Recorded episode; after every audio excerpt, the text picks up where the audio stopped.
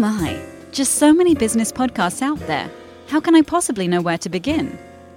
Here at Intrepid Business, we are about stripping away all of the usual boring fluff and instead focus on showcasing real people, doing real business, achieving amazing things. The ones truly changing the world, the instigators making a dent, the people changing how we do sales and marketing, leading innovation, the people redefining leadership. But who are these people? Why do they do what they do? How do they do what they do? Find out on Intrepid Business. And now, here are your hosts.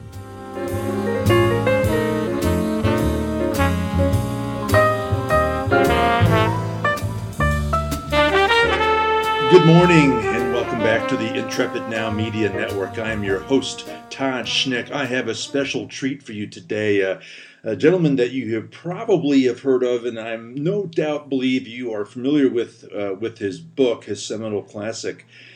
And there's been plenty of days where I just, we've all had it, where you had one of those days that you just got an awful lot done. You felt good about it. And what I always found myself doing was going on Twitter and just announcing, hey, great day today. And then I would add the hashtag GTD. Well, that gentleman responsible for getting things done is joining me on the show today. I'm looking forward to the conversation. Grateful for his time. I know how he treasures his time. Say hello to David Allen, the best-selling author of Getting Things Done, The Art of Stress-Free Productivity. David, welcome to the show. Hi, Todd. Glad to be here. Thanks. Yeah, it's glad to have you. Thanks for carving out some valuable time to join us. I know you like to get things done, and spending a half an hour with me is treasured. So thanks for that. So David, gosh, I have no doubt that the audience listening to this episode here are probably very familiar with you and certainly with your book. But just in case, take a quick second, inform the audience a bit about you and your background. Yeah, well, I spent 30 years plus now researching how you can get the most done with the least amount of effort, and how do you create the most cognitive or psychological or mental space so that you have room to think creatively, to focus on the meaningful stuff, to be loving, to be present, and all that good stuff. So I just figured out and over the years, cobbled together all the best practices that into a pretty coherent methodology known as GTD now, kind of around the world, and that's what I did. So finally, after 25 years, I figured, I think I figured out something that nobody else had figured out. I better put it in a book. So I did. That was the origin of Getting Things Done as a book, and now it's in its new 2015 edition. Well, that's principally what we're here to talk about, is the new edition for 2015. So why did you have to do that? I mean, why do this? The book has obviously stood the test of time and has served and helped millions of people, but why the rewrite? I didn't really have to. Come on, the King James Version of the Bible still functional, Yeah. So, in a sense, that nothing has changed in terms of the essence of the methodology. But it began to be that a lot of new people were picking up the book. And they still do. I mean, the first edition still was a bestseller. But if you read it, you'd say this is kind of dated, just given some of the languaging, some of the expressions, et cetera, some of the focus on it more toward the corporate fast-track professional as opposed to sort of lifestyle. And so my own maturity with the thought process had moved to the point where I really wanted to, since I'm turning 70 this year, I said, look, I really want to make this even more evergreen than the first edition. So I literally rewrote the whole book, making sure that somebody picking up today would say, oh, this guy's alive and well and knows what the world is that I'm living in. So that was the main reason. Well, here's the thing I want to pick at a little bit is there's a lot of people out there that say we've never been busier. We've never had a more cluttered life. And then with all this new social media and all the noise that comes from all these different new channels of communication on our smartphones and tablets, that the world's never been a busier place. And I don't know that I necessarily agree with that. Because obviously, David, I mean, you wrote the first book, 15 years ago? Mm-hmm. And look at the cultural phenomenon and the sea change that it caused. Because frankly, 15 years ago, we were saying at that point we've never been busier. I mean, so this I don't know that I necessarily agree with the fact. Maybe the world's a little bit different now, and there's different modes of communication. But the human being has always been busy. Yeah. Yeah, I think both viewpoints are true.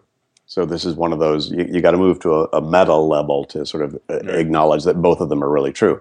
The truth about the, yes, it's a busier world means we have more access to more things that are creating potentially more change more rapidly in our world in terms of your priorities. Now your grandmother is emailing you. Your cousin is FaceTiming you. So the fact is that the world has opened up to a whole lot more sort of instant on input. And so any one of those modalities may produce some content or input that could totally change what your priorities are.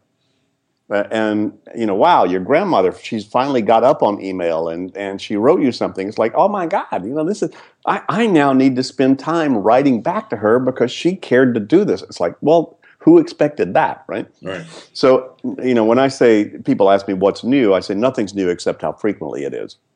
So the frequency of newness means the frequency with which you must integrate new information, recalibrate what it means, put it in the context of the inventory of all your previous commitments, and then recalibrate in terms of a new focus and feel okay about that. That's what the GTD methodology is about. That's been true since dirt, in terms of anybody who had to manage anything more than just what they could finish in the moment to survive on the savannah. So so the methodology has not changed one bit. And everybody who has the opportunity to experience the stress of opportunity, if you're in survival mode, it kind of simplifies your life. Right. You're not worried about your neighbor who put their 4-year-old in a class for pre-Harvard, and you didn't, put your 5-year-old in that class, and now, oh my God, what am I going to do? Now that just, right. that wasn't true in 1893. Some version of it was for some people, but what's changed is probably the volume of the percentage of the population who now need to deal with that. How do I deal with all that potentially meaningful input and make sense out of that inventory? That's changed, and so there's a larger population that needs to know this. Several things have changed. I mean, I can go into what's happened, what's new, and what's changed since I wrote the first book, the first edition. Well, the point I'm making is that the 5 steps is now not the 6 steps, and you just added an element about turn off social media. I mean the essence of the 5 steps. In fact, I'd love you to run through those real quick for those that have, for whatever reason, the few humans left on the planet that don't understand the basic methodology there. Can you run through those real quick? Yeah, here's the 22nd, key to life. It's called capture everything that's potentially meaningful. You can't finish in the moment you think of it. Clarify exactly what it means and what you're going to do about it, if anything, in terms of outcomes and actions. Organize the results of that in some appropriate categories so that then stage 4, you can step back and then reflect on the whole inventory from a larger and a higher context so that then when you make a choice that you want to have a nap, have a beer, or sit down and write the pro forma for your bank, that's the thing to do given all your other options. Got it. And from your experience and your observations over all these years, where do most people fall short? I mean, is there one stage in those 5 steps where that trips most people up, or is it different for every human being? No, everybody falls short of all 5 steps. So, probably step 1 is people just don't get stuff out of their head to begin with in terms of just raw data. You tell yourself, gee, I need dog food. You don't write it down. And then I don't need dog food pops in your head at 3 o'clock in the morning. And you can't do anything. I'm sorry, you can't do anything about dog food at that point. So you just, created a huge sub-optimalization of your cognitive process. So step 1, a lot of people don't capture. Even people who capture, then you get compulsive list makers which have lists all over God and creation, but they don't clarify what mom or bank or doctor means on that list. So there are a lot of people who capture stuff that they need to think about, but they don't do the thinking. They haven't decided or clarified exactly, what that thing means and what they're going to do about it. And then you got a whole lot of people, even if they decided, hey, I need to make that call, but they don't park that somewhere that when they're at a phone with discretionary time, they look at. So they don't organize it. They don't have a trusted system to place the results of that thinking. And then there are a whole lot of people, even if they sit down and get inspired, go to a seminar or read my book or whatever, and then take a weekend and get all organized or whatever, and And then they don't look at what they wrote down. They go out there still driven by latest and loudest, and so they don't then step back and regularly reflect and review and capture and keep up and keep current the inventory of all of that stuff. And then you have a whole lot of people that just, you know, stage 5 is kind of like, well, you either, if any one of the first 4 stages of capture, clarify, organize, and reflect, if any of those fall out, then stage 5, the way you engage will be driven by latest and loudest as opposed to a trusted choice. Latest and loudest, boy, it sums up so many people's lives. You know, I now that you say that, I agree with you that we all fall short, or most of us fall short of those of all 5 of those steps. I really think, though, and this is where I want to go next, David, is that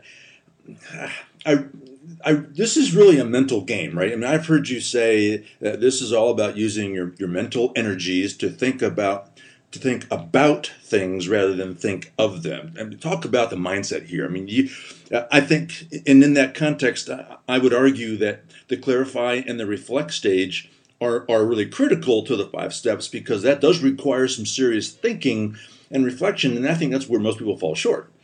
Exactly. A lot of people then sort of catch a little bit of this, and they make lists, or they buy the new app. By the way, somebody just told me they just did an app search for GTD. They got 753 hits, right? So so basically, people go, "Wow, all I need are lists." Yeah, all you need are lists, pretty much, and you need to capture stuff to begin with. But that's stage 1 and stage 4. But if you miss stage 2, which is clarify, and 3, organize appropriately, then you just have this, you know, a whole lot of conglomeration of, God, I don't know, I got a whole bunch of stuff and I don't know where to put it or what to do with it. I've just been given all these tools and I'm now more overwhelmed than ever. So you're right. It is really an installed thought process. That's why one of the things that's new in the new book, in the new edition of the book, is I unhooked a whole lot of specific references about software. Because, you know, that's not, I don't want to be in that fray. You know, because anything you come up with called, well, here's the best thing and here's what I use right now, that's going to change in a week. So this is, I meant this to be evergreen, and the evergreenness of this is understanding the methodology. In 2190, when we land on Jupiter, they still need something that serves as an in-basket function. They still needed to make next action decisions on potentially meaningful things. They still need to organize the results of that in appropriate places they'll see at the right time. This is timeless stuff. But unfortunately, most people sort of don't focus on the timeless stuff. They focus on the what's the new that'll fix this for me. So they're out in there into the tools. And, you know, come on, there's nothing wrong with that. At least that, you know, at least that's a progress forward. At least people are starting to catch, hey, your brain ain't the place to hold all this. But people are still pretty much using their head for their office, which sucks.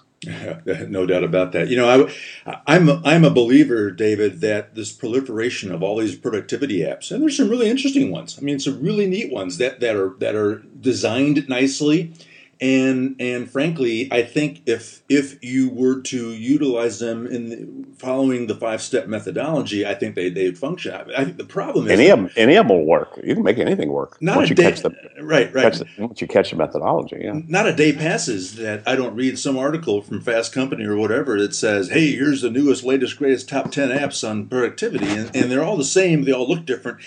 I think that's actually hurtful to this cause, David, in my view. Because here's what I used to do, is I'm a big list maker. When you write about a list, you know, prolific list maker, you're thinking of me. I mean, and I haven't always followed the 5 steps very, very effectively. But when I get these new apps, I get a new app that I like, and I spend a day putting all my action items into this thing. And then I'm all excited and I say, I'm on the road to wealth and fame and all that. But then the next day, another cool app comes and I like that one better. And I spend a day moving all my action items to this new app. And I worry that that's probably a very common problem. When in fact,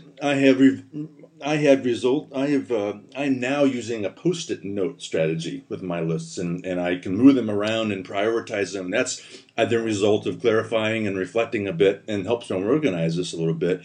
And also, it enables me to really focus on what I believe is a very important strategy, which identify the most important thing you got to get done that day and get it done. And if you do nothing else, well, you still had a productive day, in my view. What are your thoughts on all that? Absolutely. You know, The first book was kind of a diatribe against the daily to-do list because people overstructured. They weren't complete anyway. They weren't clear in terms of what was on them. Life changed too fast, and people felt guilty. And so then they didn't do anything. So, you know, my initial context, which essentially is still true, which is you need a total life to-do list, plan as little as you can get by with, and be ready to make instant, moment-to-moment choices based upon your maturity with the thinking about the horizons you're committed to. So, in a sense, that hasn't changed. But to your point, you know, I've got serious GTDers out there that have put all their stuff into the, you know, the classiest, coolest digital world, and the night before the next day, they just sit down and glance through all that and take out a 3x5 card and write there, hey, if I got any time tomorrow, here are the 3 things I'm going to get done. Works great.